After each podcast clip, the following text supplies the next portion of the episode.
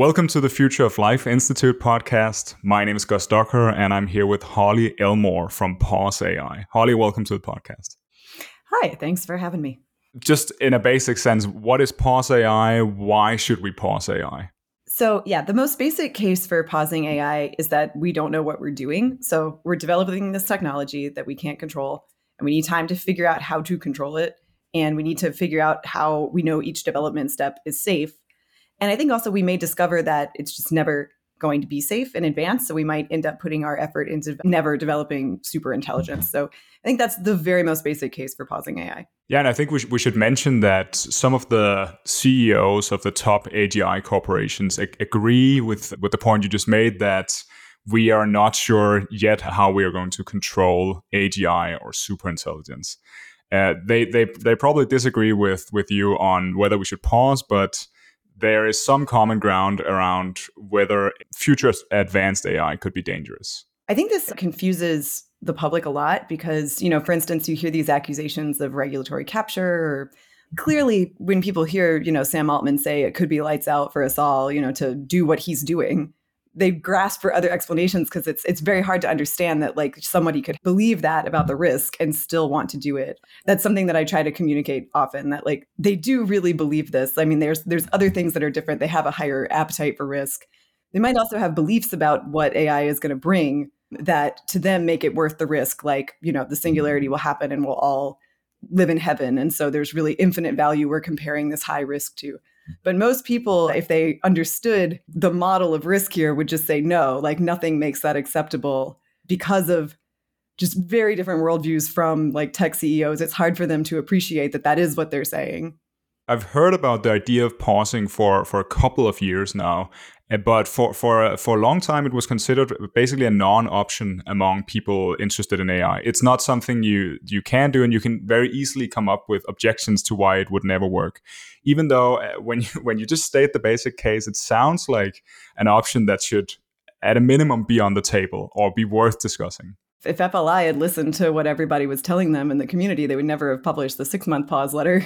And I think that would have been a huge mistake. It was just clear that they didn't know what they were talking about. Like the public was ready to hear it. Polls showed after that very soon that you know majority of Americans agreed on many questions like there should be regulation on AI. Uh, at that time, they weren't really asking about slowing down, but you know questions even about the six month pause had mostly I think largely positive responses. Yeah, so okay, we should talk about what you mean by pausing because the, the case kind of stands or falls depending on what you mean by by pausing specifically. So so how would you implement this? W- what type of pause are we talking about?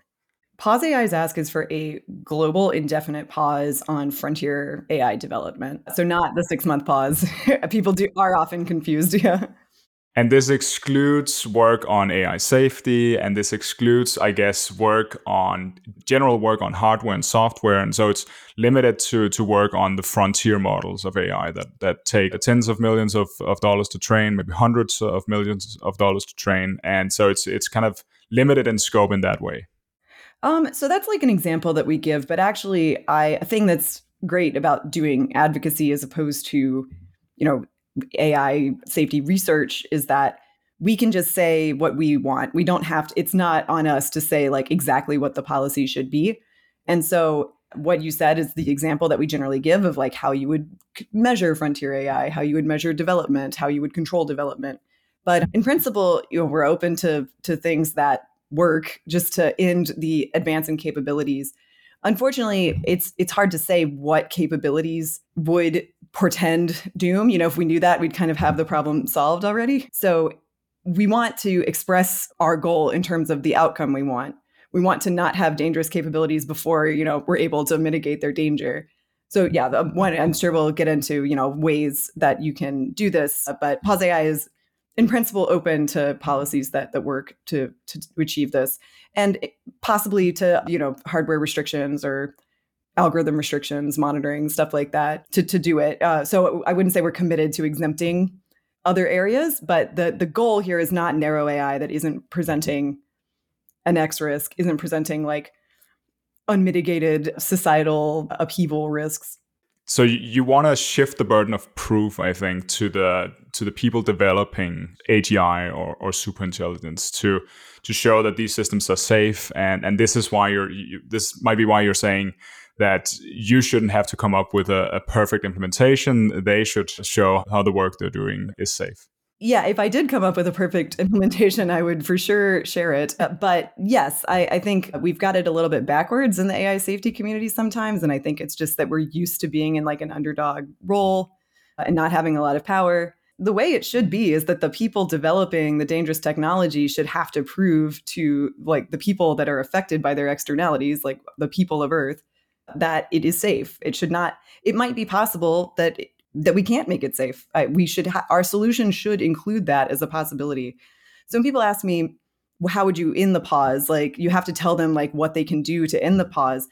I think like that would be nice if we knew that answer, but we don't, and we don't owe it to companies certainly to give them criteria when they can start building again. They owe it to us. They owe it to us like a reasonable guarantee of safety from their product.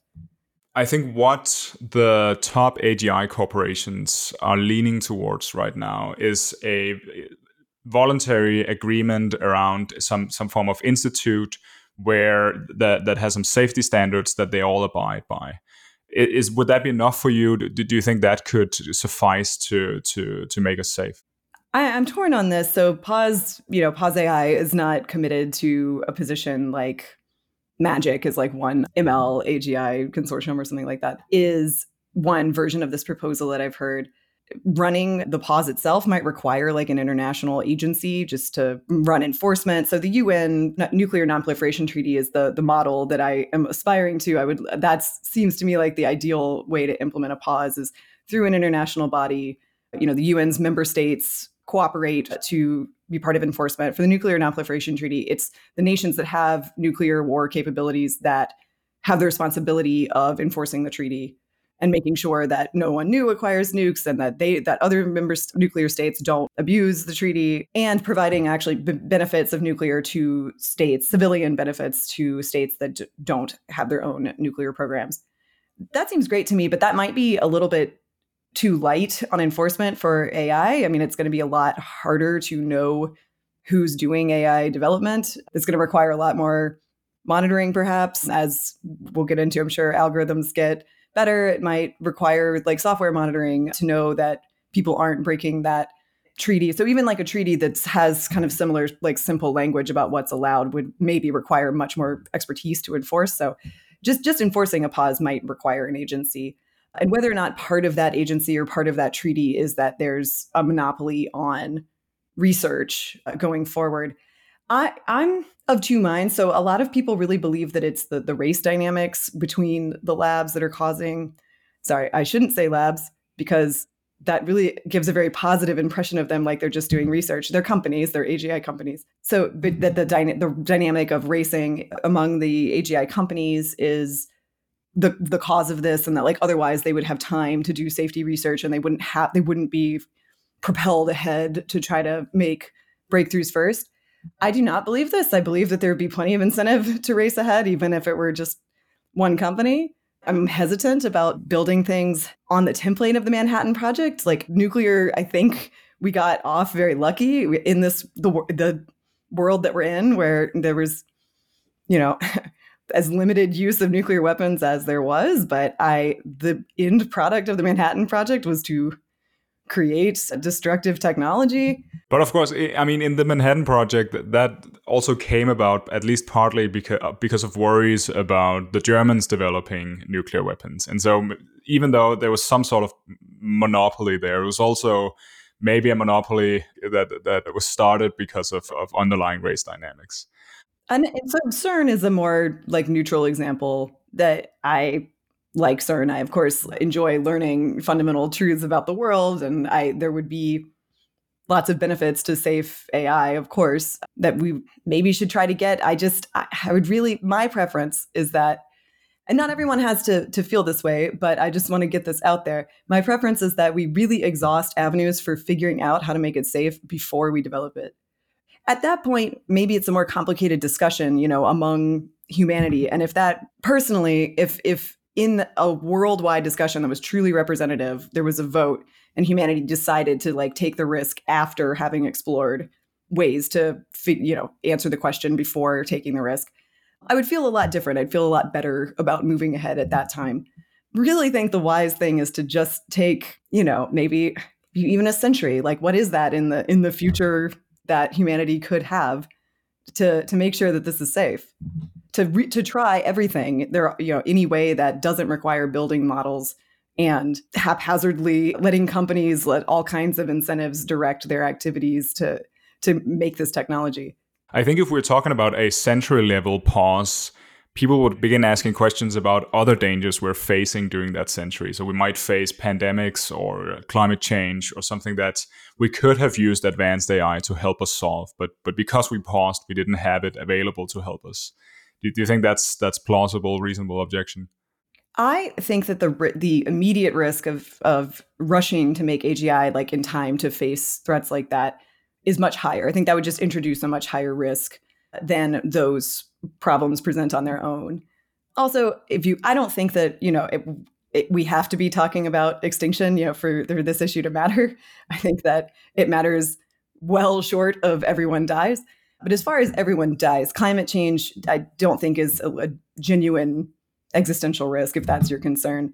And even nuclear war, I think, is unlikely to be an existential risk or it's, it's more likely to sort of run itself out or pandemic a synthetic pandemic could kill everyone and a natural pandemic could kill everyone. I mean it happens to other species. I think that's it's less likely in humans for various reasons but but a synthetic pandemic is most likely to exist because of ai so there's a concept that is is kind of tough for public communication but the uh, offense defense asymmetry it's really worth explaining often. So it's, it's just the idea that there are many, many more ways to harm a system than to improve it. Uh, so, just by default, if you're doing powerful things, they're more likely to be harmful than beneficial. Uh, and it takes a lot longer to respond to attacks than it does to make attacks. So, when you develop a new technology, it is true that you can use it to defend yourself, but that's going to take some time some adaptation and the things that you don't know it's going to do are also likely to harm you. If, they, if they're big enough changes that they make to you that and it's not fine tuned to what you need and what would be good for you then it's likely that they'll harm you. So that's my assumption about what happens if we rush on agi not that maybe we get a chance to i mean if you, if you had one year and the aliens were going to come and definitely kill us all then like maybe it would be worth a mad dash but that's that's the trade-off that i'm thinking of. I don't think that other risks to humanity are anything close to the risks we pose to ourselves with shoddy ai what you just said about offense defense balance does does that fit well with the history of technology? I i think that most technologies throughout history have been uh, net positive and potentially also strengthening of societies or hardening of societies. But I, maybe you disagree. I think it, de- depends on the scale you look at. So if you look, there's often like a sort of like sawtooth pattern with new technologies. So there's like immediate harms, and then sort of like the pie of what's available to everyone grows, and everyone's better off because of that. But like, but if there's any asymmetry in like who has the technology at first, like there's so on a small scale, like things like spam and like scam attacks and stuff, every a new technology opens up a lot of opportunities for scams. Slowly, there's people evolve immunity. Either they just recognize the wording of the scams, or they don't take. You don't have to answer every phone call anymore because a lot of the calls are scammers. You know, Google gets better at recognizing spam, and so you don't get as much spam in your inbox.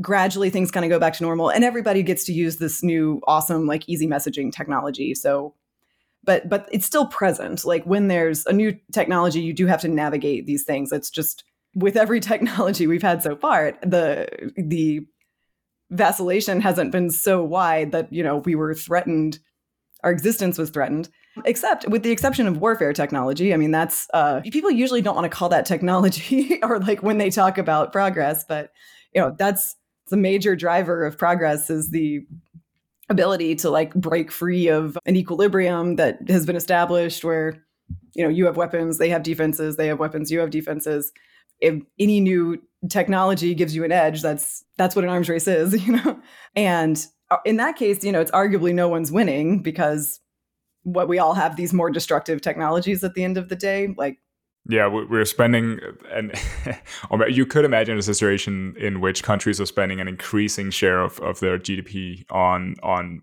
military technologies to defend against other countries with with also increased military budgets. Many such cases. yeah. yeah, many such cases. That will probably a, a bad for everyone. I uh, was thinking, do you think we need legislation in the US or in China or in the EU to deal with this issue? It would would an international institution or governing body be too weak in terms of enforcement uh, to matter much? Well, the UN has done a good job on nuclear weapons. And again, it relies on its member states to do that. So, depending on who you want to attribute that to, they do cooperate to enforce nuclear nonproliferation. So while our ask is the global indefinite, I do in fact think that lots of things would be good. They would be better than we have now. And having agreements between like the US and China would take us a lot of the way there. Uh, if though if us, you know, the US and China, I'm American, we're willing to make an agreement like that, it would pave the way for others. Definitely. So I think that that would probably be positive. China is, I think, the only person who was asked in a UN session about a pause, the possibility of a pause. I believe they were accused they were accused of trying to manipulate regulations because they were behind in that case. So everyone's everyone's trying to no matter if they're winning or losing, they're trying to manipulate regulations whenever they suggest pausing or, or danger. Yeah, I guess there's there's there's not a lot of ground for trust there. And so you're constantly questioning the motives of the other actors in the situation. And so I think it's it's it's probably unavoidable in, in high level global politics that this this would happen. But I, I agree it's a shame that that we we can't kind of just communicate clearly what it is we want and, and be believed. Uh, that would be a, a better situation. So the, what I see is kind of like the highest level of, of governance or the governance we would need to pause AI is the governance of computing resources. So compute governance. How, how does that uh, fit into your vision of pausing AI? So compute governance is usually the example we give of how you would do it. But when I, as a representative of Pause AI, talk about pausing AI. It's about the outcome, it's not about the policy. I do think compute governance is a good policy. It's fortunate that we have something that's kind of analogous to nuclear material that you can you could limit. It is heartening when there have been voluntary agreements by the AGI companies to reduce danger or to implement safety policies. Definitely not enough. They because they don't have teeth. The kind of thing that can be administered by an external body is something like compute governance, you can notice there's a limited supply of chips. They come through, you know, basically one supply chain. They can be monitored really well. Because of the way LLM development has turned out, it just seems like the more compute you have, basically, the bigger model you can get. And so putting limits on those should, at least for a while, until algorithms get better at using that same amount of compute, reduce the power of models available. So there's actually like a fairly good that's a fairly good possible mechanism for controlling you know the size of models but in principle i'm open to just like totally different plans of attack like if it became just economically too burdensome to train llms because you had to say you had to pay every contributor to your data set individually and it was just impossible you know and so it became impossible to use like the common crawl data set I mean, now people just make synthetic data, but even that is based on the common crawl. So, depending on if, if a law could be made that was so burdensome for the use of data, you know, that there was just no economic incentive anymore to to build LLMs, then wow, that's not the kind of thing I would promote because it doesn't clearly it doesn't clearly show the connection to what I'm talking about. Like I'm I'm not saying that it's because you shouldn't use the training data necessarily. I'm saying it's because it's dangerous in itself. So I prefer to focus on stuff that's closer to like this is the these chips are like the nuclear material that like makes this possible. But I, really lots of policies any policy that led to a pause i think would be i shouldn't say that not any policy of course there could be negative effects but you know any of the policies that are out there that could lead to pausing or dramatically slowing i think like in principle could be good. If if that was the policy that had support from enough people and we could agree on we could just get that implemented then also we would be interested in that I think the most common objection to pausing AI is that we will get an overhang in either algorithms or computing resources or data, training data. And so the, the objection goes that if you pause for, say, six months or five years, whenever you unpause, you will simply have more training data available, you'll have more computing resources, and so it'll be easier to make progress on the most advanced and potentially dangerous uh, kinds of AI. Do, do, you think do you think we would face such an overhang, and how do we deal with that uh, objection? I'm going to start with what I think is useful about this objection. So I think this concern has implications for enforcing a pause. So one concern, one big concern is that maybe you shouldn't pause if you're like a hair's breadth away from what you think is the dangerous model. A good pause should be robust and it should have a cushion. So we should think that we're not right up on the edge of a dangerous superintelligence because you know maybe it's too late then. Maybe uh, just if if bad actors get together enough compute they make the model that breaks through. And so it, we'd be better off not trying to enforce a pause right then but trying to do like other mitigation method or trying to do better such monitoring of who is the per, who are the people who are close something like that. So i think there are implications of the possibility that there's enough compute lying around. Algorithms improve just enough so that if you're very close you should consider that your range of we can't just act based on only the model that we see. We have to think about like what's achievable sort of with what's out there right now and what what could be out there right now or within you know the time of the pause. And so i think it's a reason to implement pause asap because um, i don't think we know where we are on that front so what i don't like about this criticism i think it's pretty overblown and so a big reason is that it's kind of assuming, or often people who bring it up to me are assuming that the rate of production of chips and the rate of work on algorithms and all that is just going to stay the same during a pause, which seems very unlikely to me. I mean, they the these chips by far their number one use is these data centers. They're not going to make as many chips if people aren't buying them, and they're not going to make them and just stockpile them if the pause is any appreciable length of time, most likely. They might have time to you know do theoretical developments on them but that's going to be slower. And likewise you know ml engineers are going to take other jobs and you know maybe not come back. And maybe they're not maybe you know these companies lose a lot of funding during that time because they're not able to work on their mission. And i mean it's very it seems very unlikely that just nothing would change for them such that there's this overhang accumulates in all of those areas but maybe there's still demand for high end uh, chips from, say, the crypto mining industry or the gaming industry. And so progress on hardware might continue, even if demand falls uh, because we're not training uh, frontier large language models. It seems unlikely to me that it would continue to progress at the same level, given that the data centers are, you know, the majority usage of these chips. There might be more theoretical, like on paper progress. There might, of course, there's still other uses of the chips, but there's only so many Pixar movies and like, you know, gaming PCs and like for them to be used on. Also, it's I hear speculation. You know, I'm no chip expert myself, but I, I'm very interested in learning about the chips and you know what handles there may be for regulation. And uh, I'm told that like moving in the direction of specializing chips for data set for training, you know, would probably there would probably theoretically be improvement. So currently, like NVIDIA's chips are pretty much the same. The ones that like they would sell to Pixar, the ones that I mean, if you had like a super nice gaming PC, you know, like the it would be the kind. In in other ways, it's the same kind, you know. And the differences in them are more about like capacity, and there are probably things that could be done to specialize them for training centers. So if there's progress more on the general chip, that's maybe better than if there's pressure or incentive to be working on chips specifically for training. Of course, there are chips specifically for training, like TPUs were made with that in mind. And it is kind of interesting that they don't seem to really work better than, uh, than the GPUs, as far as I know, or, or maybe they're not being like well exploited.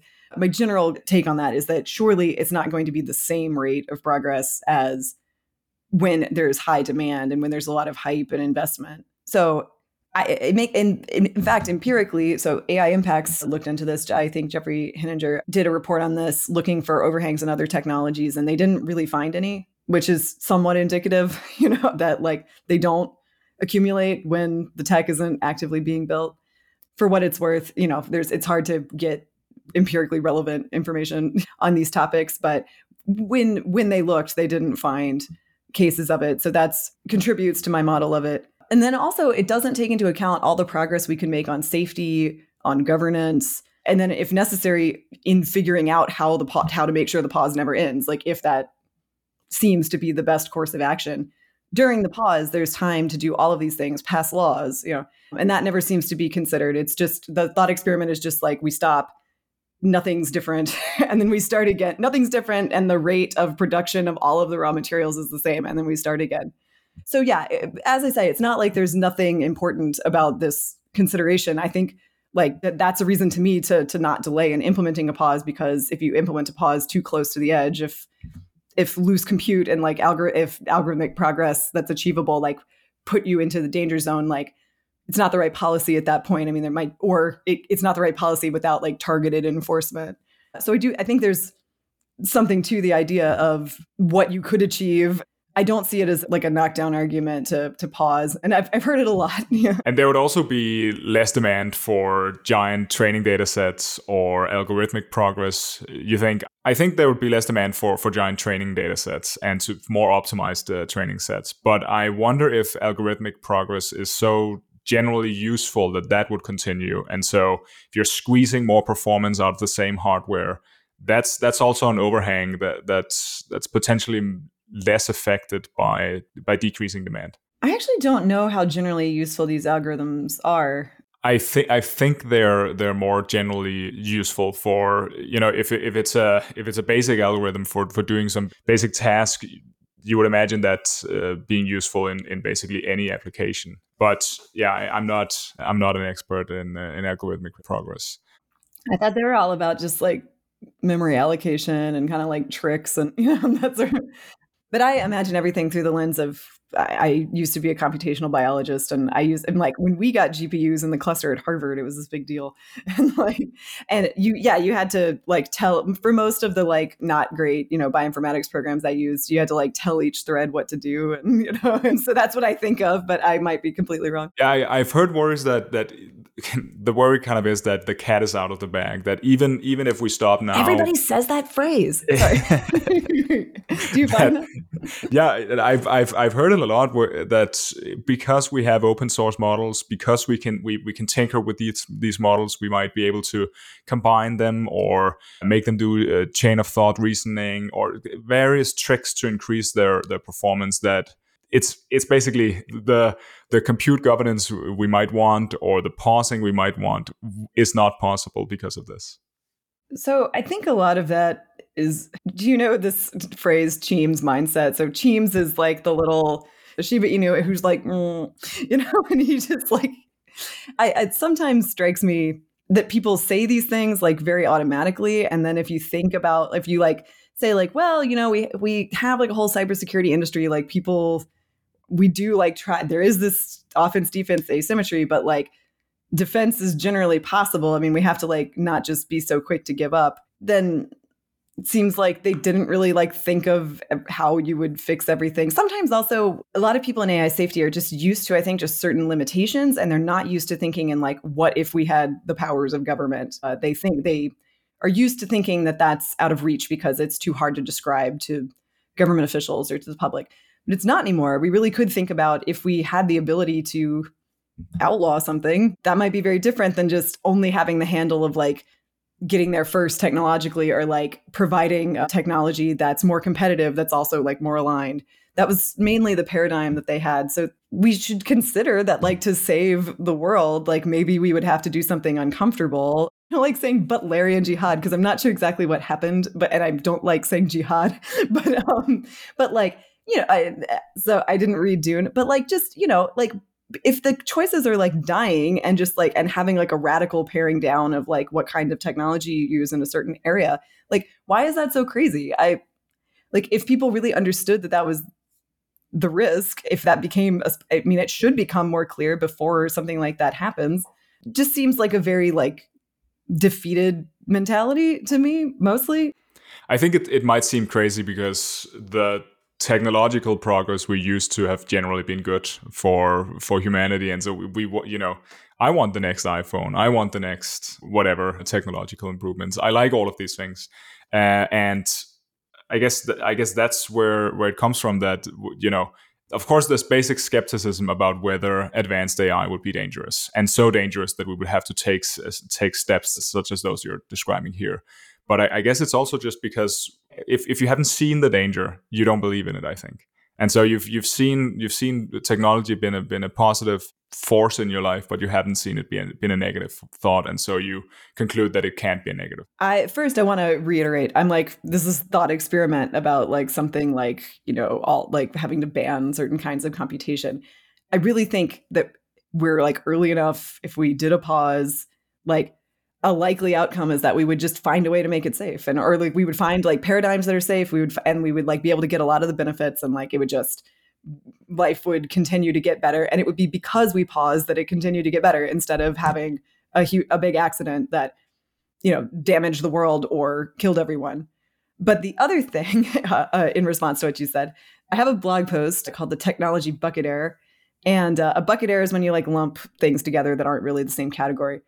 And I find this is just pernicious among tech people and among AI safety people that like the, the technology sort of has to be one thing. And then often there's a division between technology and weapons. So people will acknowledge that weapons are harmful, but they're not really the same as technology. But everything in technology has to be good. There's no bad technology. It's like just a, a, a, dogma that's, I don't know, just very popular in like Silicon Valley. And I guess that's just like become a sort of tech libertarian kind of view like that history is patterned on the development of technology and like that's the history of progress and progress is kind of the history of our species.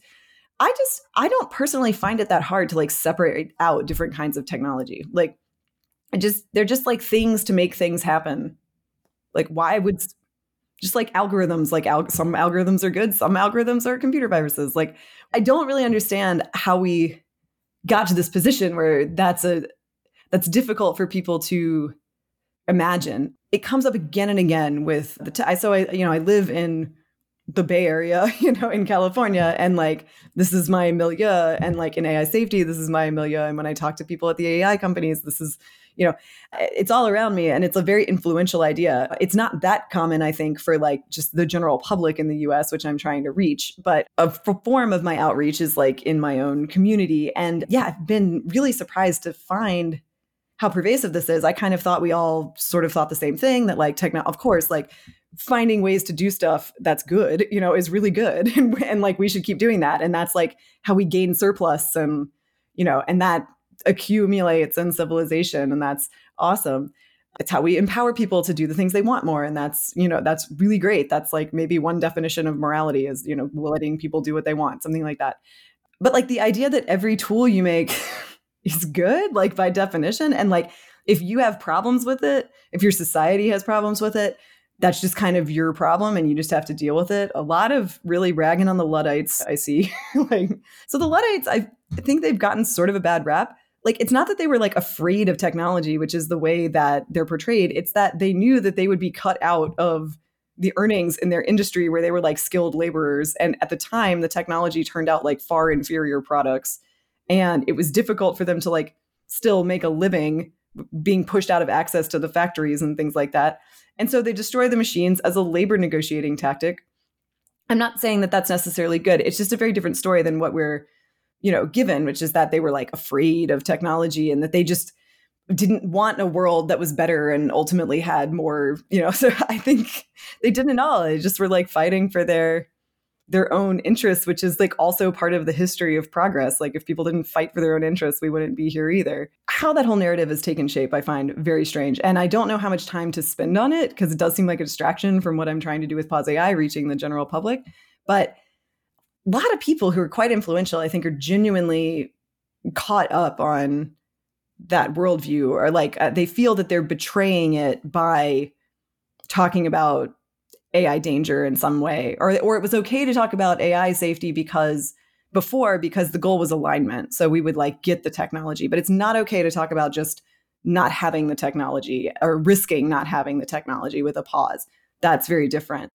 I guess it's it's it might be an a difference in emphasis or or what you're focusing on. If you're if you're very very focused on getting the amazing upside, then it might seem like a bummer to be told that okay, we maybe we should consider pausing it. Maybe we should consider never developing this technology. If if you've been thinking about the upside and the, and the upside could be enormous of having aligned AI, then do, do you think it's it's a difference in in kind of cognitive uh, emphasis?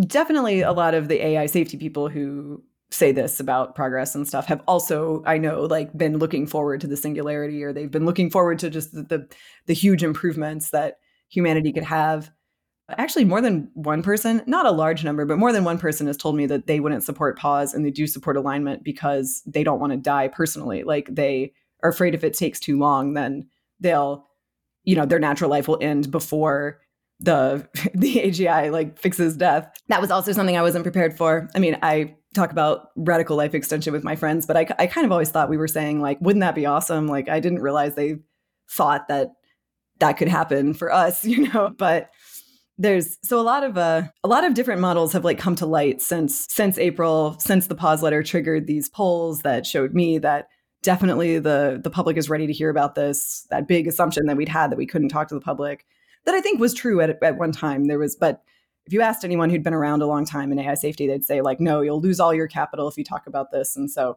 really our only options are to like just work on technical alignment ourselves or like try to influence the people who are building AGI. Once the polls came out, I thought, oh, okay, definitely that's changed. Like it's time to push for the public advocacy.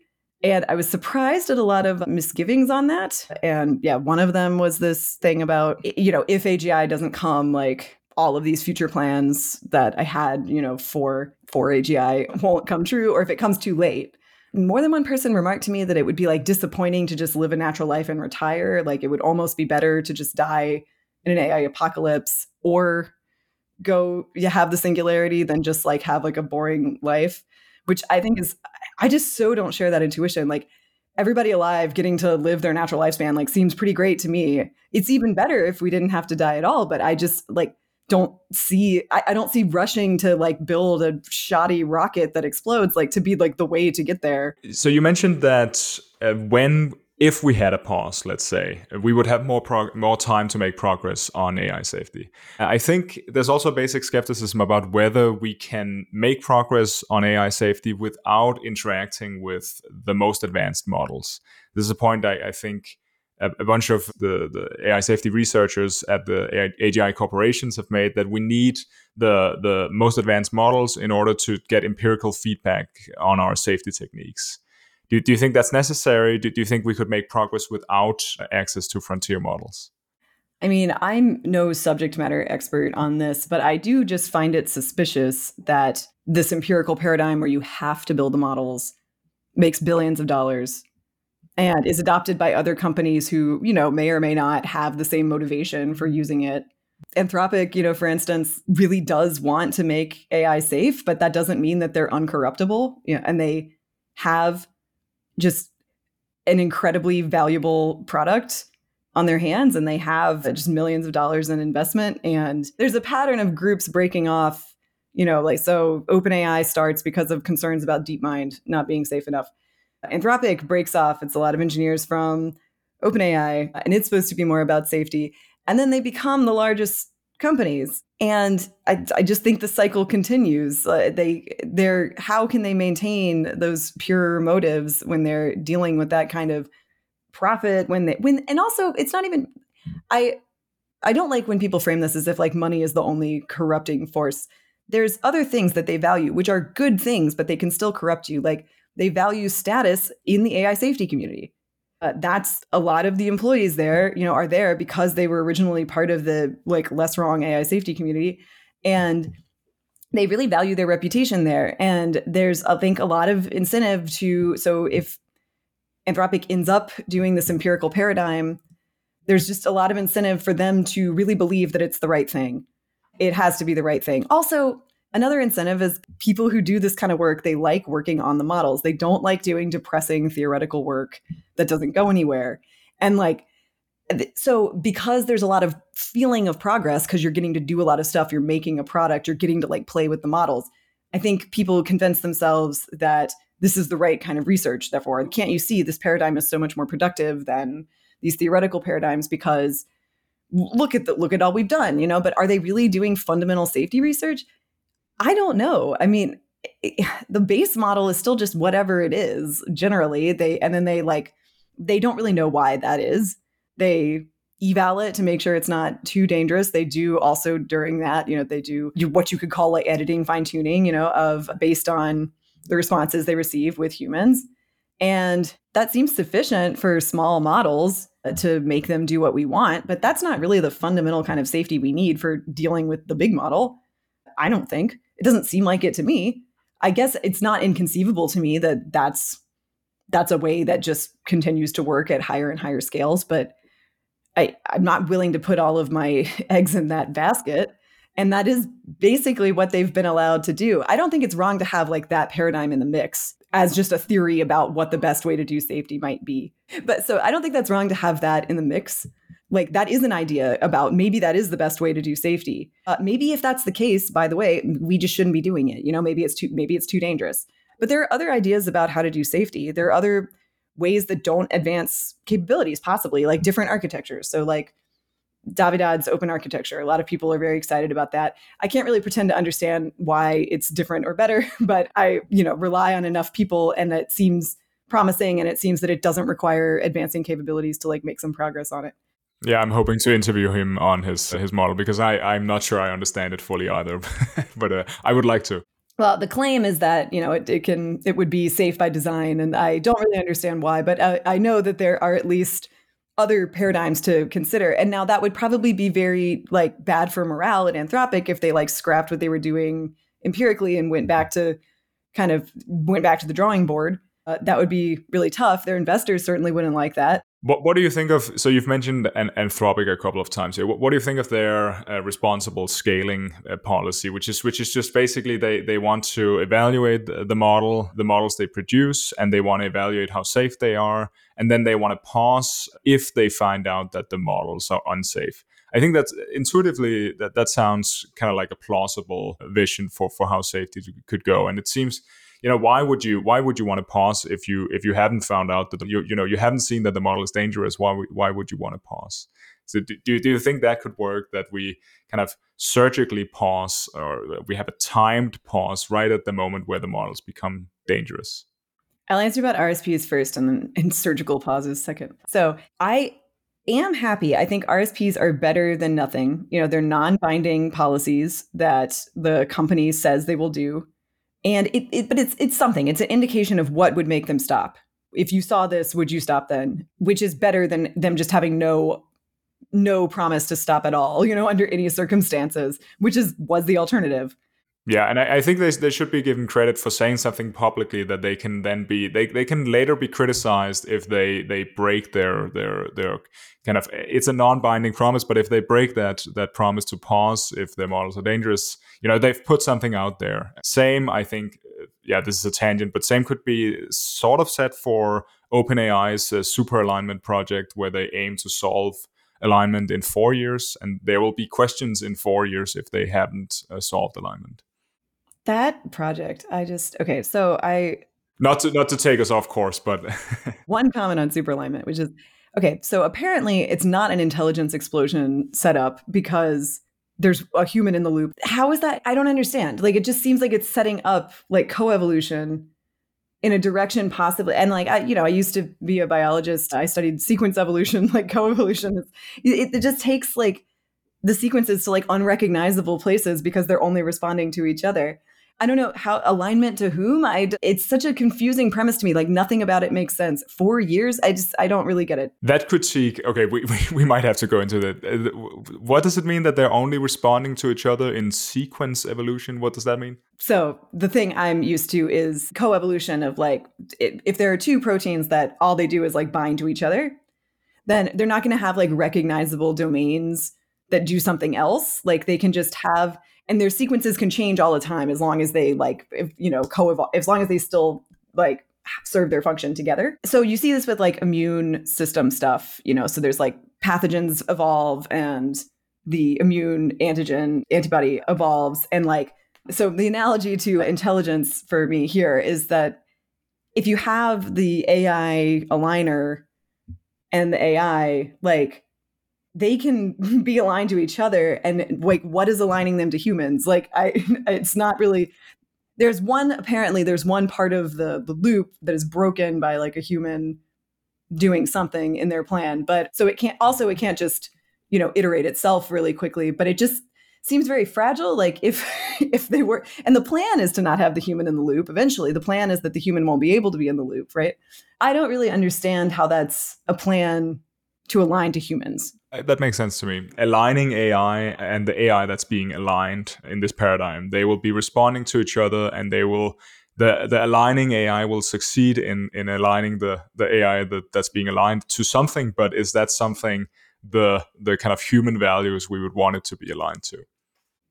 Yeah, because it's not anch- I don't see how it's anchored to those. Like it just seems like what you're setting up is only these two need to respond to each other.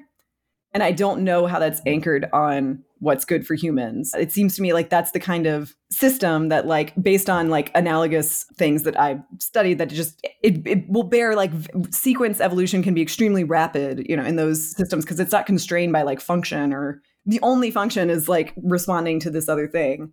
So uh, it's not constrained by some other kind of like physical function it needs to perform.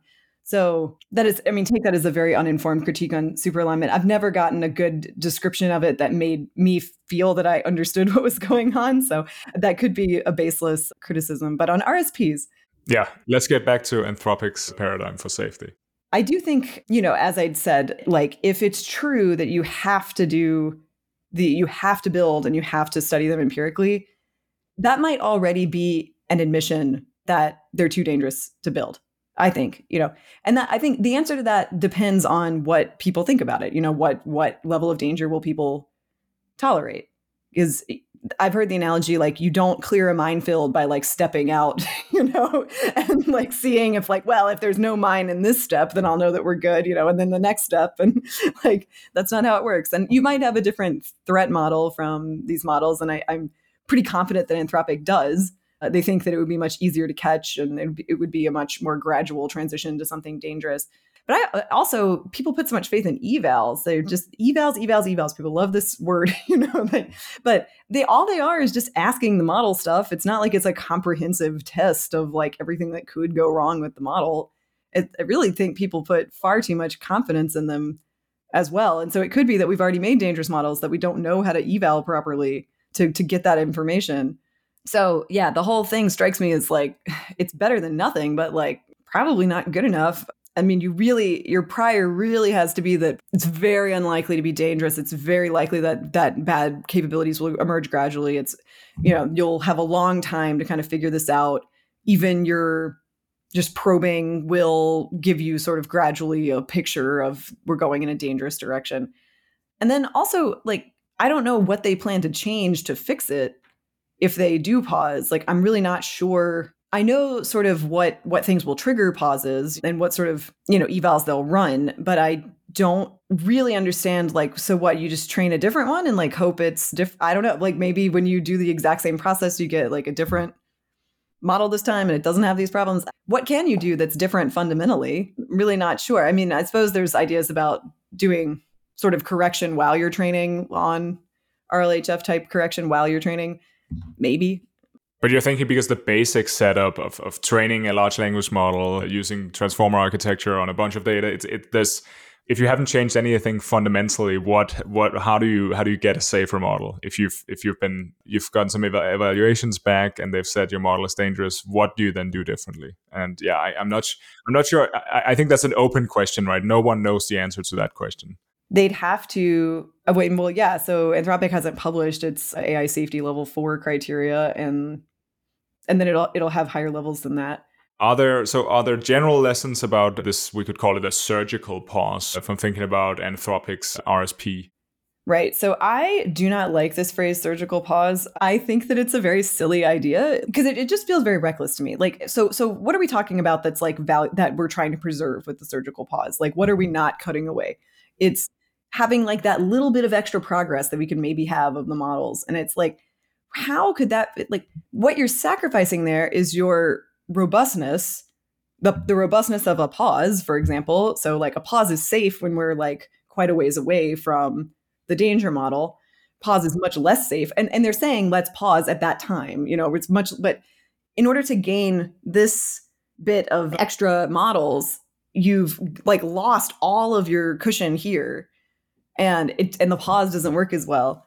So people will justify this by saying, well, we need that for safety. And actually that that kind of model, like that's the closest we can go, is the only kind that's really valuable for safety because it's the closest to what the dangerous model would be.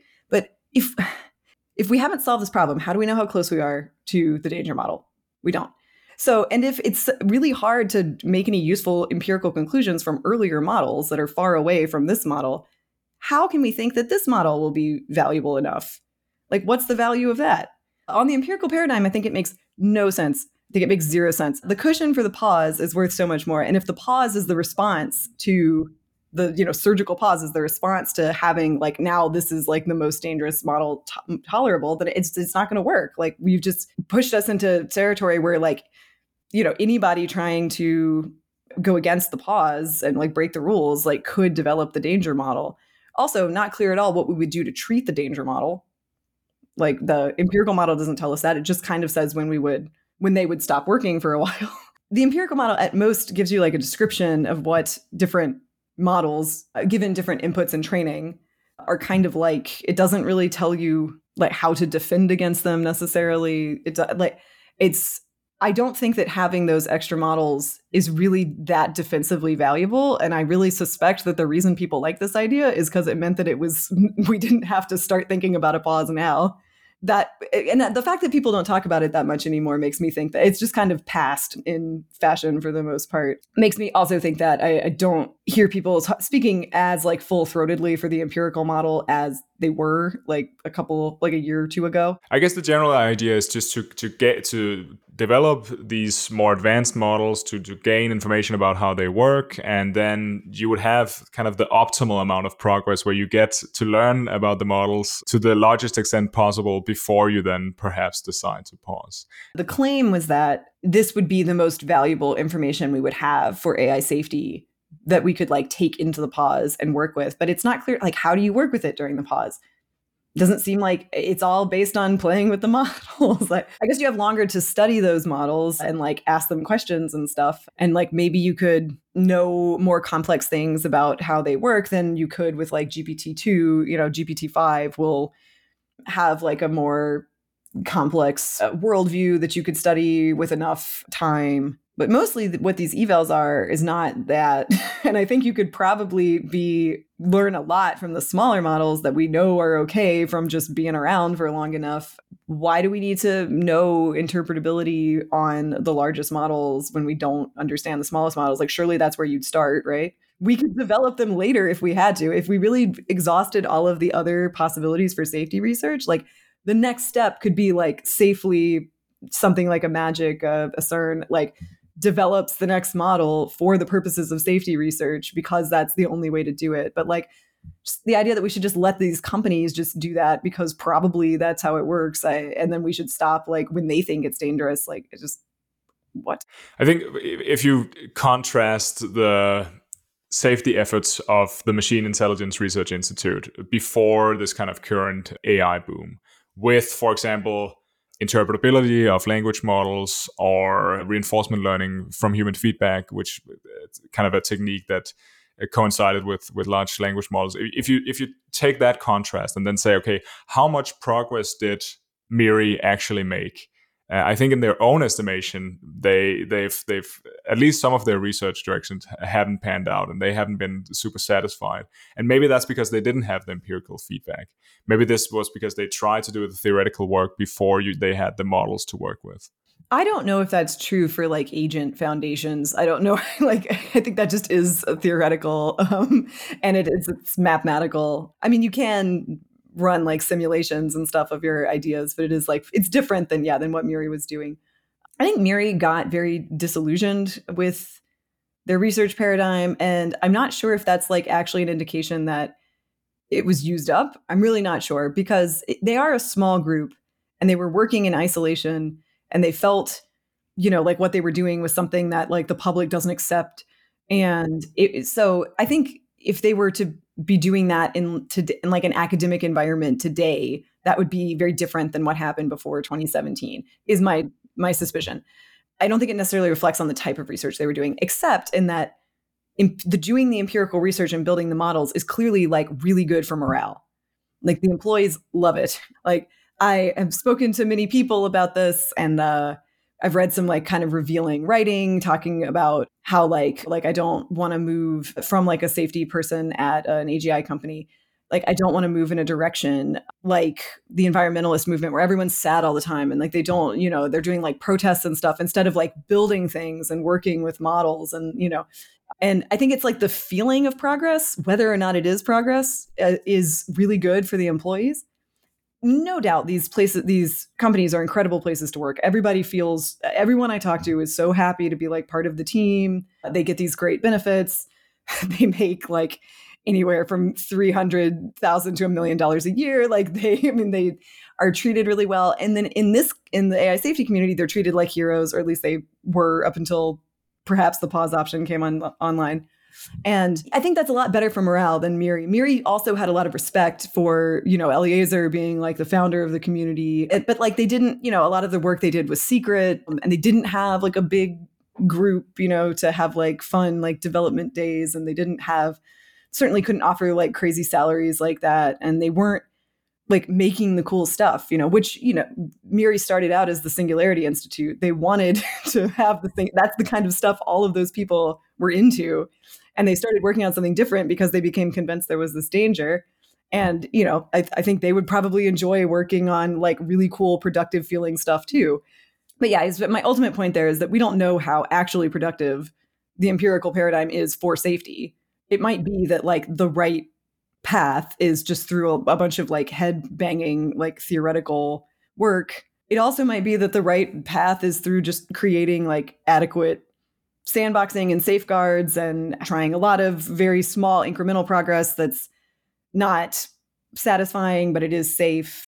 But you feel like it's it's fun and it's empowering to, to work on these models and that explains uh, some of the some of the reason why people prefer the empirical paradigm. Oh absolutely. I think this is one of the the corrupting factors. And i mean gosh you don't want to say that someone is bad for like loving their job and loving to to learn and getting to do cool stuff like that's of course they're not but it's just it does it makes the alternatives i think it just makes it very easy to dismiss or rationalize away like a lot of alternatives and a lot of objections. Yeah so what, what's your sense in, in general of what people working at the agi corporations think about pausing actually i've so mostly i have access to people who work on safety within those companies so that's a different subset clearly but actually a lot of them are more positive than i would have thought like some it was interesting when uh, pause was sort of thrown on the table by the FLI letter. At first, people didn't, you know, know what everybody else was going to think about it, and like it was interesting, like the spread of reactions. Like some people were like, "Yeah, obviously we would do this if we could," you know, we just thought it was impossible. Other people really did not like the idea, thought it was bad, you know, like it was, and and there were a lot of frankly very nasty reactions that were kind of like knee jerk, like shaming reactions, like like only someone who's not in the, you know, in our group would think that that was a good idea, and like and I wasn't. I was working on animal welfare at the time, so there was like a lot of that toward me, or just like like that's so unrealistic. And it was honestly because I kept getting bad arguments for why it wouldn't work that I persisted and like kept like and eventually I was just like all my free time I was like having meetings about this and like quizzing people like okay so why wouldn't it work? Like what's going on? Like compute overhang okay okay and then I just I like thought more about learned more about that and I, I like that's I really don't think that's like a solid objection. And the biggest thing that got me into it was that I knew something about advocacy, uh, and pretty much no one in the AI safety community did, and they just didn't like advocacy, and they and they don't like government solutions generally. Like, and there were a lot of reasons that they was related to why they thought pause wouldn't work. Yeah, so some of them, like right from the beginning, were like, yes, like this would be the goal if if we could achieve it, if everyone would agree. Like this would clearly be the goal of coordination. Some people were, was, were kind of prompted by this whole thing to like change their entire worldview. Like they had been very pro alignment, but alignment doesn't really require them to not work on AI, you know. And and the idea that like pause would be entailed by like the same philosophy like made them kind of like backtrack a little bit on some of the philosophy. I, a lot of people's p doom went way down suddenly. you know, I think I mean, clearly a lot of that was performative. Like, you know, I this is how much I care. This is how much I understand this issue. My P doom is so high. And we, we, should say we should say P doom is just probability of, of human extinction from from AI specifically. I think that's what most people mean by it. Yeah. I so I when I say P doom, it, it includes my like worst outcomes, like extinction or like you know zoo torture or something like just or something even worse. You know, and then I have like a lot of probability on like society goes badly and then and then there's some amount that's like it just turns out so like maybe I'd put like 15% on like alignment by default. It just turns out there was no problem the whole time. Like there was it was conceivable, but it just happened to not be the case, something like that. So my P doom at the beginning of all this was something like 20 to 40%. And people thought that was really low. And they're like, oh, so you're not worried. what? You know, this is still the most important problem in the world. Like, what are you talking about? Yeah, it's it's it's funny because I'm I'm I'm obviously in, in, an environment where I hear a lot of from people who have who are very concerned about this issue. I I, I often hear uh, p dooms of of 80 or 90 percent, and that's I, I think I think that's it's not necessary to to to work on these issues at all. You could, if you believe there's a 10 percent risk here, that's enough to motivate a lot of effort uh, in in the direction we're talking about. No, I, that's I feel the same way, I, and I you know, I used to not work on AI because there wasn't at the time like a clear path for someone without technical chops to to do it.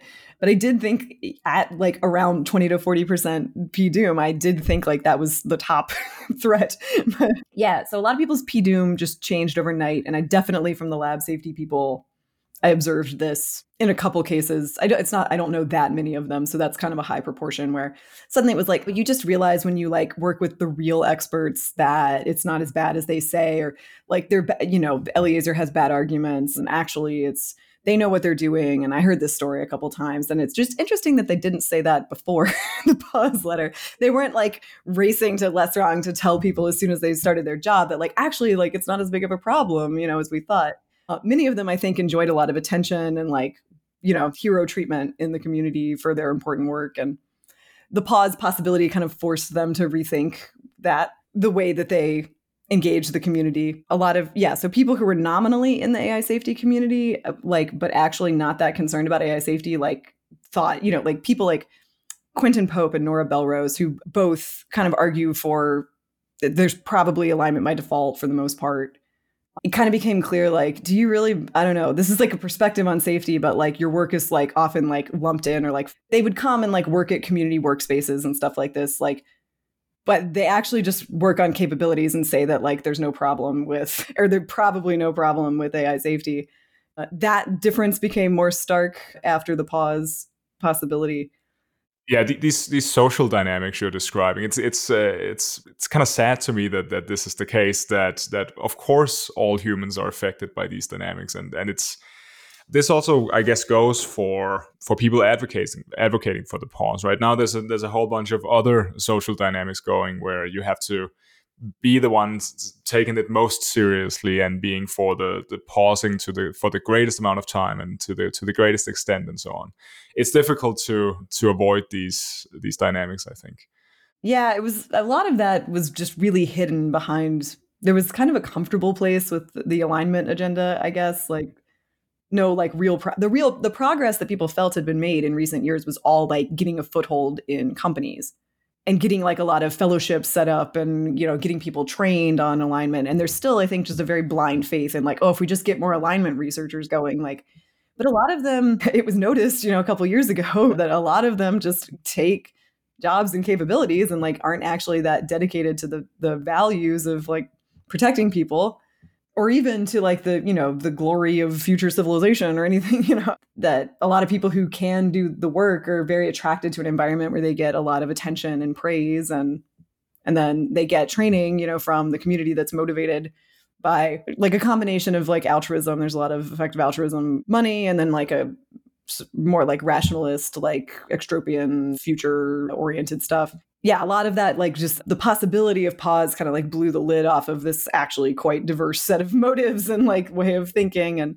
it it has divided the group into people who want to want humanity to like make it through the straits and and maybe people who just eh, they didn't realize that they were like never as bought into that being like the central issue or so, like they they just like they did safety work or what was in fact safety work. They got interested in the in the community and they kind of like would talk the talk, but they didn't share all the values and yeah and then like within within pause there's a lot of it's interesting because it's we're really figuring things out. Like i i want it to be quite a diverse coalition. I want the only requirement you know for membership to be that you want a pause on ai development. So there's like infighting about like how much this should be about x risk versus anything else and I feel that like the the one of the greatest strengths of the position of pause is that it's the only thing that works for all all AI related harms that haven't occurred yet. So some have already occurred and are occurring.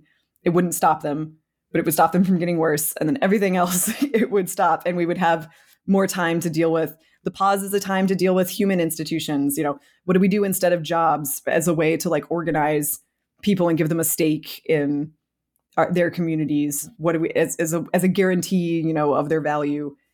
What do we do instead of that? I, I certainly think there are other ways to organize society, but like, do we just, you know, jump headlong into that? And like maybe some people are disenfranchised, some groups of people are disenfranchised for many generations because we did that. Like, I, you know, that seems bad to me. But you know, some people want to only focus on X risk and they think it's like there's a competition.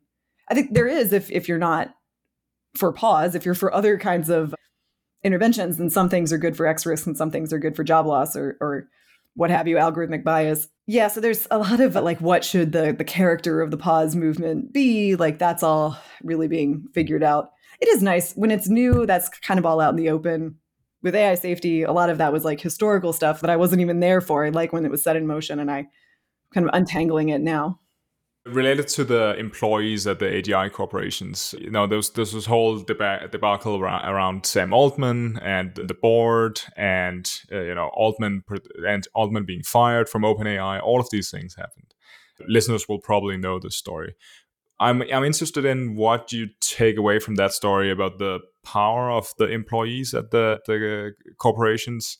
If they threaten to walk, there is no company, and so they probably have a lot of power, but can they yield that that power to to pause if they wanted to?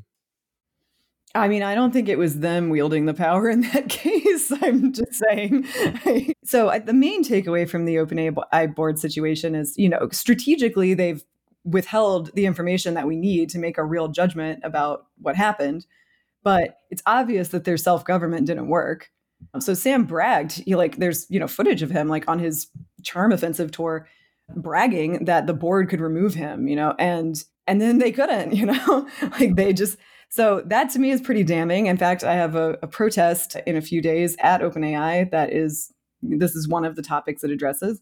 So I think the biggest implication of that is just that like they there needs to be they can't just be the ones holding this incredibly momentous technology. Like this technology affects everyone and like there needs to be government oversight and there would be. There just any in, like any other industry of course there, there will be a lot of government oversight in time. It's just a new industry. They don't know how to regulate it. Tech people are very aware of like how to get ahead of regulation and like get benefit from it you know from doing things that the courts won't be able to figure out for years. And you know meanwhile they'll have like made their billions of dollars. And this time they're doing it with a technology that could really be catastrophic to everyone. So there needs to be, I mean, I think there needs to be a pause, probably just to even get a handle on that for government to be able to get a handle on that. And about the power of the employees, yeah, my take is not that the employees were powerful in this situation. I think they were manipulated by Sam. I mean, nobody knows, nobody outside of the org, you know, knows what happened exactly. I did speak to one person who signed the letter, uh, a safety person, and their reasoning was that well you know microsoft needs a safety team too like it would be even worse you know they lost the safety team in the turn in the transition to microsoft. It would just be like everything the corrupt people want they can just develop and they kind of have this excuse to not even be bothered by the safety team. It seems like possible but there were reports that like people were you know calling each other in the middle of the night to get them to like sign and to it was tweeting that cultish statement you know like that really bothered me. I mean it's maybe you feel compelled like you have to sign the letter but do you have to be like i love my ceo like you know um, you don't know what happened do you? Like you don't know why the board tried to remove him. Like if you're concerned about safety like isn't that worrying information? Like would it Uh, no, I just I I'm sure it was some combination of people having equity in the company and not a lot, maybe many of the capabilities people not caring that much about whatever safety concern might have been raised by the board. Uh, they were certainly willing to vilify the board and the board's safety concerns and, and EA. I, I I don't feel that the employees like showed a lot of agency there. It seems to me like they just followed what Sam and Greg Brockman wanted. But that's just that is I'll just say again, I don't know anything that the public doesn't know about this. I mean, I was an, a big follower of the news, but that is just my take. I'm not claiming to know. What do you think prevents the top AGI corporations from collaborating on pausing? I, I think we've heard from from some of the CEOs of these companies, Altman, uh, Dario, uh, Demis, that that they they may be interested in, in pausing, or they could be interested in pausing, or it, that that's it, these concerns seem genuine to me. But do, do you think do you think if they if if OpenAI and Anthropic and DeepMind wanted to pause, do you think they could? Do you think they they would be? do you think that would be allowed by the investors in in Google and Microsoft? Do you think the employer employees would let it happen, even even if they would? It might be beneficial for all of them to pause together.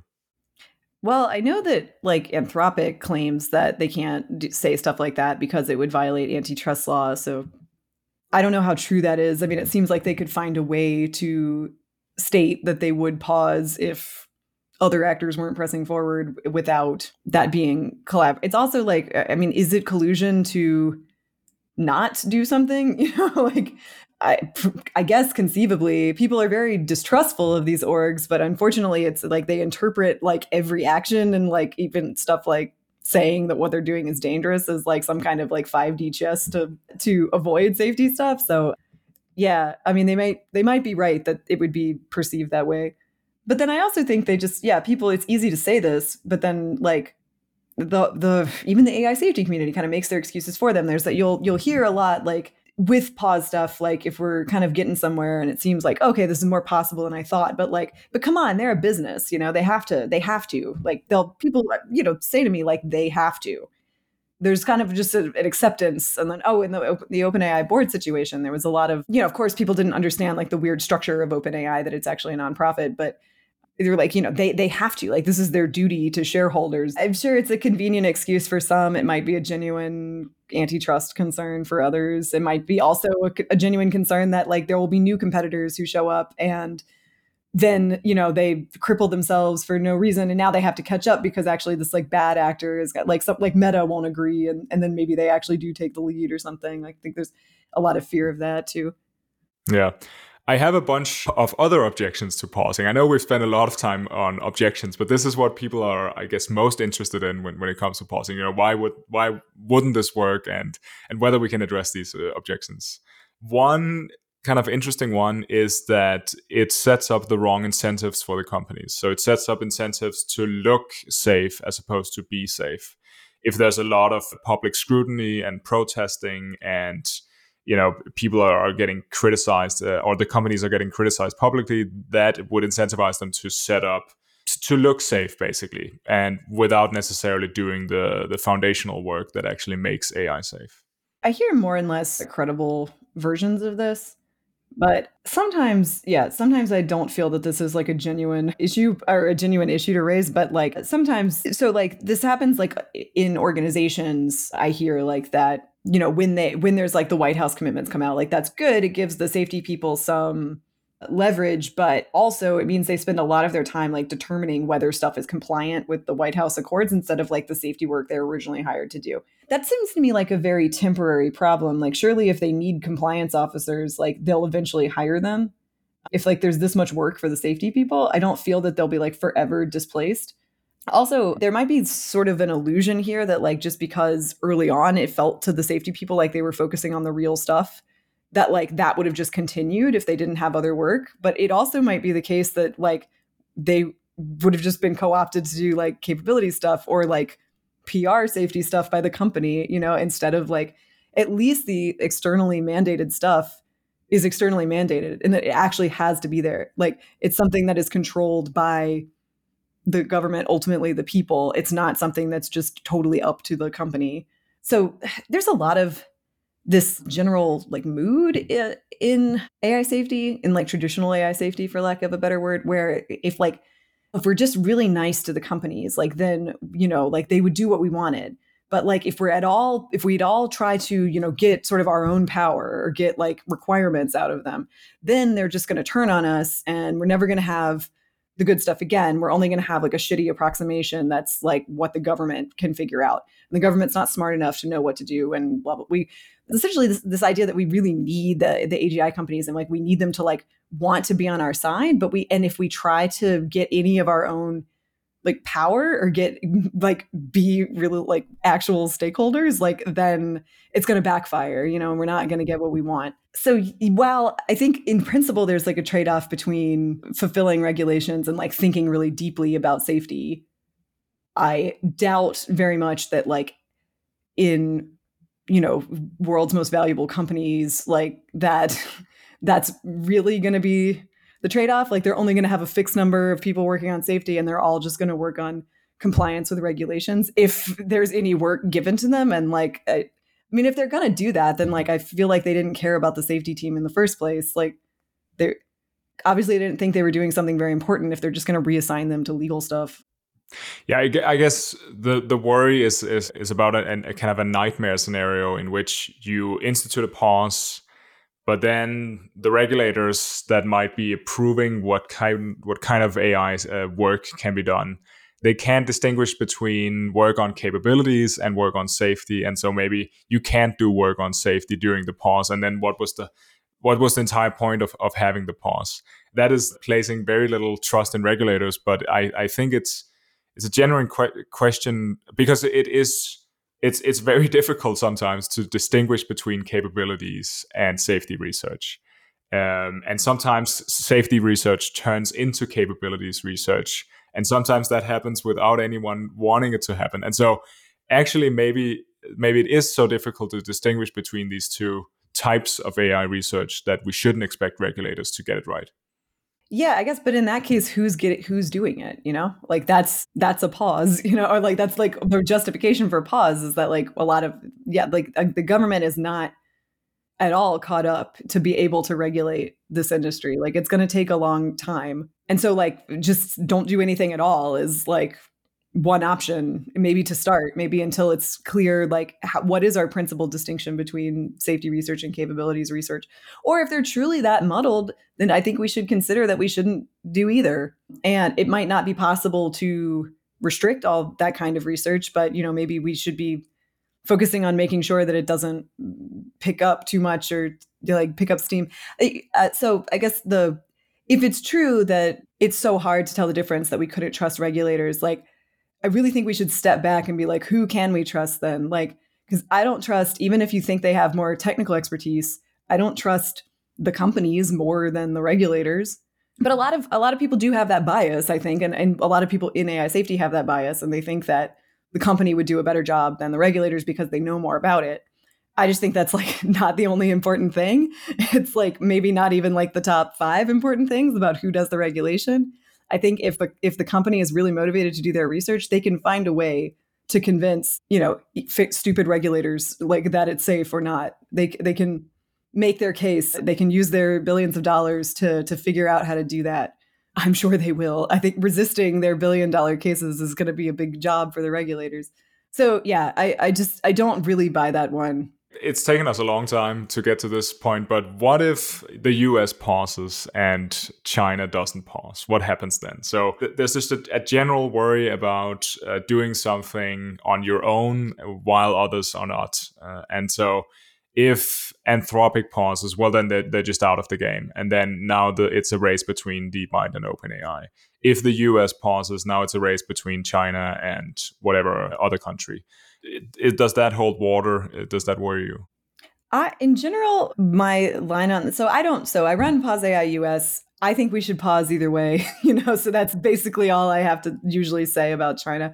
But for an audience that like wants more details, yeah, I I think there's like a lot to consider with China. I think there's some like typical minding where like we because we're so focused on like the danger and the power of AI that we think that like everyone wants it and it's not clear that China wants it as much China's not dealing with the same problem that we have of like individual companies making. I mean, just they can like centrally decide on stuff like this. They have a very immediate problem with LLMs, which is making sure it doesn't say the model doesn't say stuff against the Communist Party. So like they heavily every, every their LLMs are accessed through APIs that do heavy censorship. They've also like there's been like I guess some like varying remarks, but there've been remarks to the to the effect of you know China like is more interested in maybe pausing or like takes a longer scale view of civilization and than like the, the western countries. Like i've heard that as like a common opinion and i don't know what if that's reflecting things that were actually said by like officials or or what. But there's just a, we shouldn't assume that it's they just secretly want to build but they're behind. Like i think if they wanted to if they wanted to have like llms like we have they could do it probably there's like chip export controls and things like that but already like open source models from China are people claim, you know, at least it, it's hard because a lot of the metrics for like the power of a model are can be manipulated. So like according to like these possibly vanity metrics, like you know the Baidu's model is like as good as GPT four. Uh, but it seems like if the Chinese government like wanted to be like developing something like that, it probably could. So it doesn't seem obvious to me that like they would just turn on us and like want to develop an LLM themselves. Like uh, a lot of their values might be different when they say they're kind of interested in a pause or like they ask at the UN General Assembly about a pause. Maybe we should take that seriously. Uh, but the biggest reason for us to do it without them is just if your neighbor's working on a bomb and it could blow up, why would you also start working on a bomb to, to deal with that that could blow up in your face? Like it it doesn't it doesn't make sense. Like I, I frequently, when I talk about this issue with people, they'll say things like, well, yeah, I agree. We do need a pause. But what if China doesn't pause? And it's like, what are you going to think if we pause and we like live like another year and then China destroys the world and, and you, you see the tidal wave coming or you're going to think like, damn it, they won. Like, no, like we lived another year, you know? So, so maybe say the US races ahead and gets to super intelligence and then they, they basically control the globe, and which prevents uh, China from developing their own superintelligence. And now, say you prefer U.S. values to, to Chinese values, or say you say say you you have more confidence that the U.S. company can build an aligned superintelligence versus Chinese companies building an aligned superintelligence, and so getting there first is a way to ensure safety in in that way there's just so many justifications like this that are like the reason that we are where we are. yeah, I, I, just think at some point you have to stand up and like say what you really think. And for China, if we expect China to be willing to to pause, we need to be willing to pause too. You know, and we should we're ahead. We should be willing to pause first. So we've touched on on level of, of risk or, or risk tolerance in general on a, on a kind of global scale. Um, I'm interested in you know how should we make decisions about the risks we are willing to to run for any kind of new technology. There's some risks, right? I am I am pretty sad that we don't have more nuclear power, for example. But I, I think the the public cannot tolerate nuclear accidents, and so we are just very concerned about about the the risks of uh, of such accidents. Maybe too concerned. But, you know, in a principled world, how would we make decisions about these risks? I mean, democracy, if we had the capacity, it's it's tough, you know, it's our education of voters is not always adequate. The number of voters that participate is not always adequate. It's hard to aggregate that across nations. But so, so our current system is not, you know, as good as it could be. But but if I really knew that all you know all the people around the globe took a vote and i really knew that the majority thought we should just go for it it's worth the risk i would feel very different than i feel now. A lot of what motivates me is the injustice of just you know people unilaterally just making the decision that we're going to move into this new era of human existence or we're going to you know die in an inferno. That's it's not that no risk is ever worth taking or that even that big risks can't be worth taking. It's that it's just not their right to decide on the taking this risk on everyone else's behalf. But yeah if if preferences could be aggregated uh, reliably such and it was shown that people it just was worth it to them for whatever reason they you know people had a vision of you know a, the singularity like a post scarcity society that they thought was you know so beautiful or they thought that there was some other threat you know that maybe did mean that we had to take the the chance now or they thought yeah they thought maybe some other threat would like roll back civilization and mean that this was like our only window for making agi or something like that then i would feel quite different if having considered the risk and you know everything to the best of their ability the, the world decided to do this even if you yourself still believe that there was like a say 30% chance that we all would go extinct. Believe me i would tell people yeah but, but it would be different. I i mean i would still oppose it i'm sure and try to do what i could but like the danger is is one thing and that is i'm talking about a policy for dealing pausing for dealing with the danger. But the the the attitude toward risk has to do with uninformed consent of most people in the world eh, let alone all the animals and you know other things that live on the world. So as, as far as determining risk like there's no right answer you know for what risk is acceptable. It depends on how much you value the reward. It depends on you know how much you care about the thing being risked. And and i don't think there's any perfect answer to that. I think in general, if you're going to be taking risks on behalf of others, they should be quite low. So this is, I, I, guess, what we usually are talking about when we talk about like acceptable risks. It's it's things you're allowed to make a call on, but you shouldn't if you know that they're really dangerous. Yeah, so all true. I mean, all actions carry some risk, you know, and you do. And it's it's not that I have the attitude that like risk you should be always minimized in every situation but it's about it's about the risks you're running on behalf of others that is what is i think it's i think if you really understood how high the risk is how high i think the risk is with agi anyone would agree with me. I also think that a lot of that people are wrong about like how the singularity would go like they have this vision of like heaven in their minds or like it would be perfect and i just think we'd have a very powerful ai and like some things would be good but some things would also be bad and like it's so to me it's not like i think even if people are correct about the risk, they might be doing an incorrect risk assessment because I think they're wrong about the reward.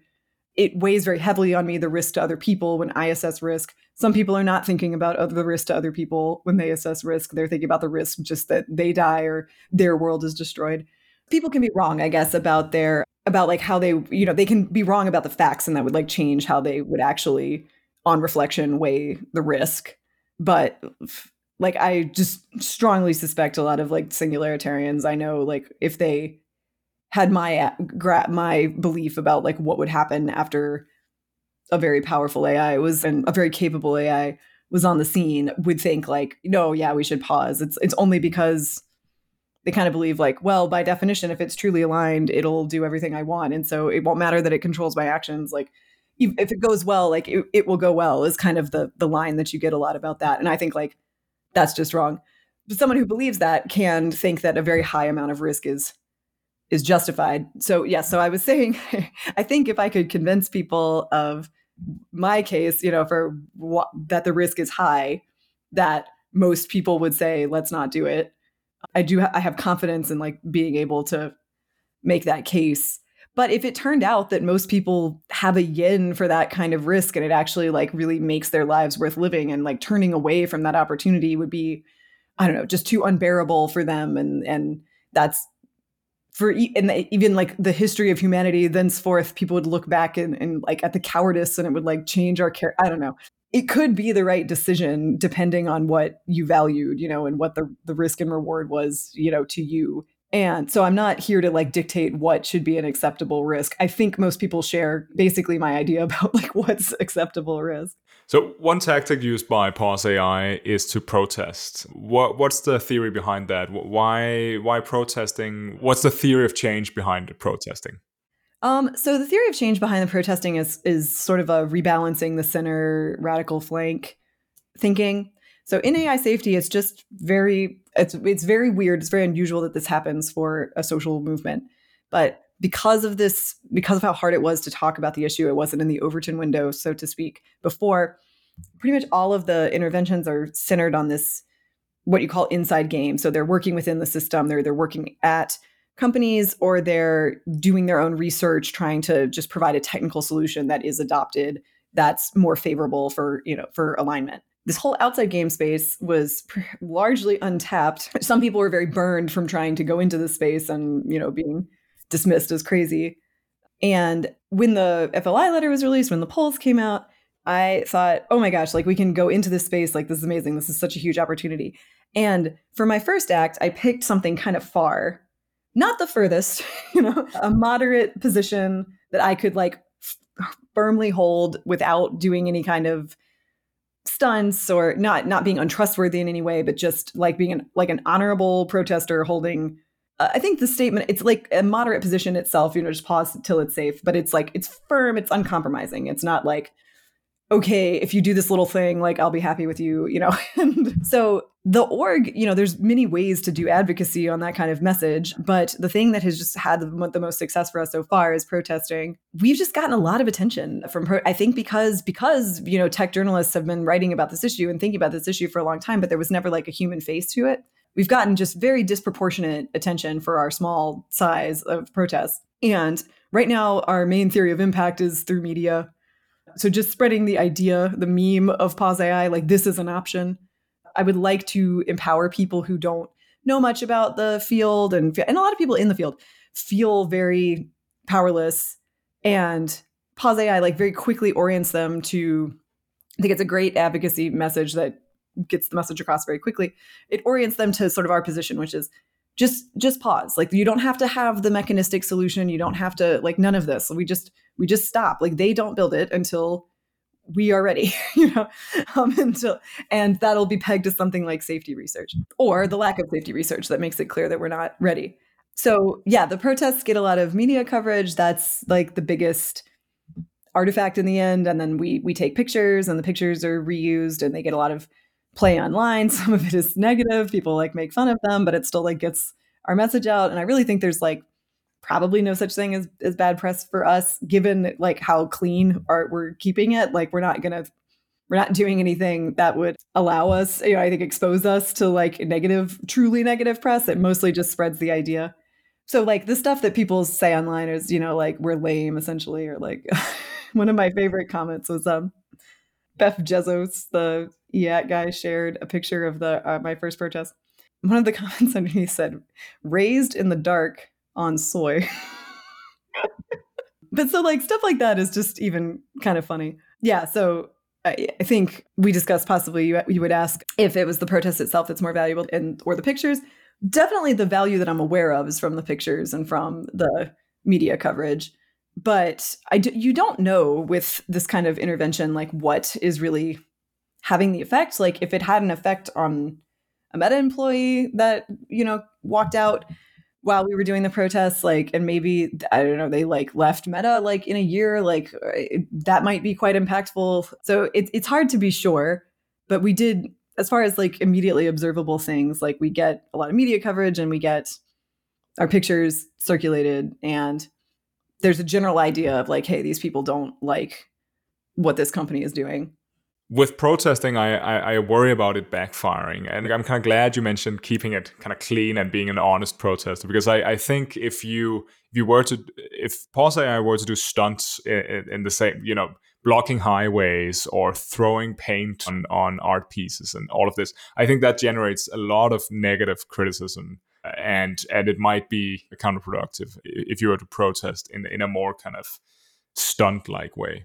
I'm sure it could be counterproductive, but I do feel just based on my my theory of change, my understanding of advocacy that those stunts are I mean people think they're not effective because they feel angry at the protesters. But what matters is how they feel about the cause. So like I've my whole life from an early age I was an ethical vegetarian and from and my whole life people would really be like on me about vegetarianism and Uh, like and when i was a kid you know i'd hear a lot of extremely like bad reasons you know from adults and and uh, a frequent thing that people would say is like well as long as you're not like PETA.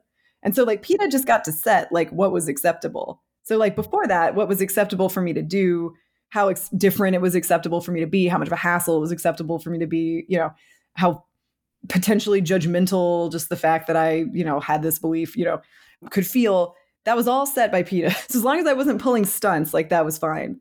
Whereas like this whole range, if you had before PETA, if you had asked them like what was okay, like they could have fallen anywhere here, but now they're anchored on this. Same with like particular policies that they, you know, so like you can't go to zoos, you know, people are like, well, you know, I uh, I love animals so much, and that's why I go to the zoo. And now their position is, I love animals so much, that's why I go to the zoo. Instead of like, it's okay to torture animals, which maybe they would have said before. You know, I'm not saying zoos are torturing animals, but um, but so I've, I've seen people claim that like I am like extra against vegetarianism because of PETA, or like I'm allowed to be against vegetarianism because of PETA for a long time. But what but what their actual like takes are on animals seems to me to be improved by PETA. So I'm not going to do it. I mean, I just don't think I have the temperament. I don't think I can do stunt. Also, it takes a certain mastery that I just don't possess to to know how to use outrage to your benefit. I'm thinking there's a lot of alpha where, you know, advocacy is brand new in this space to just straight up saying your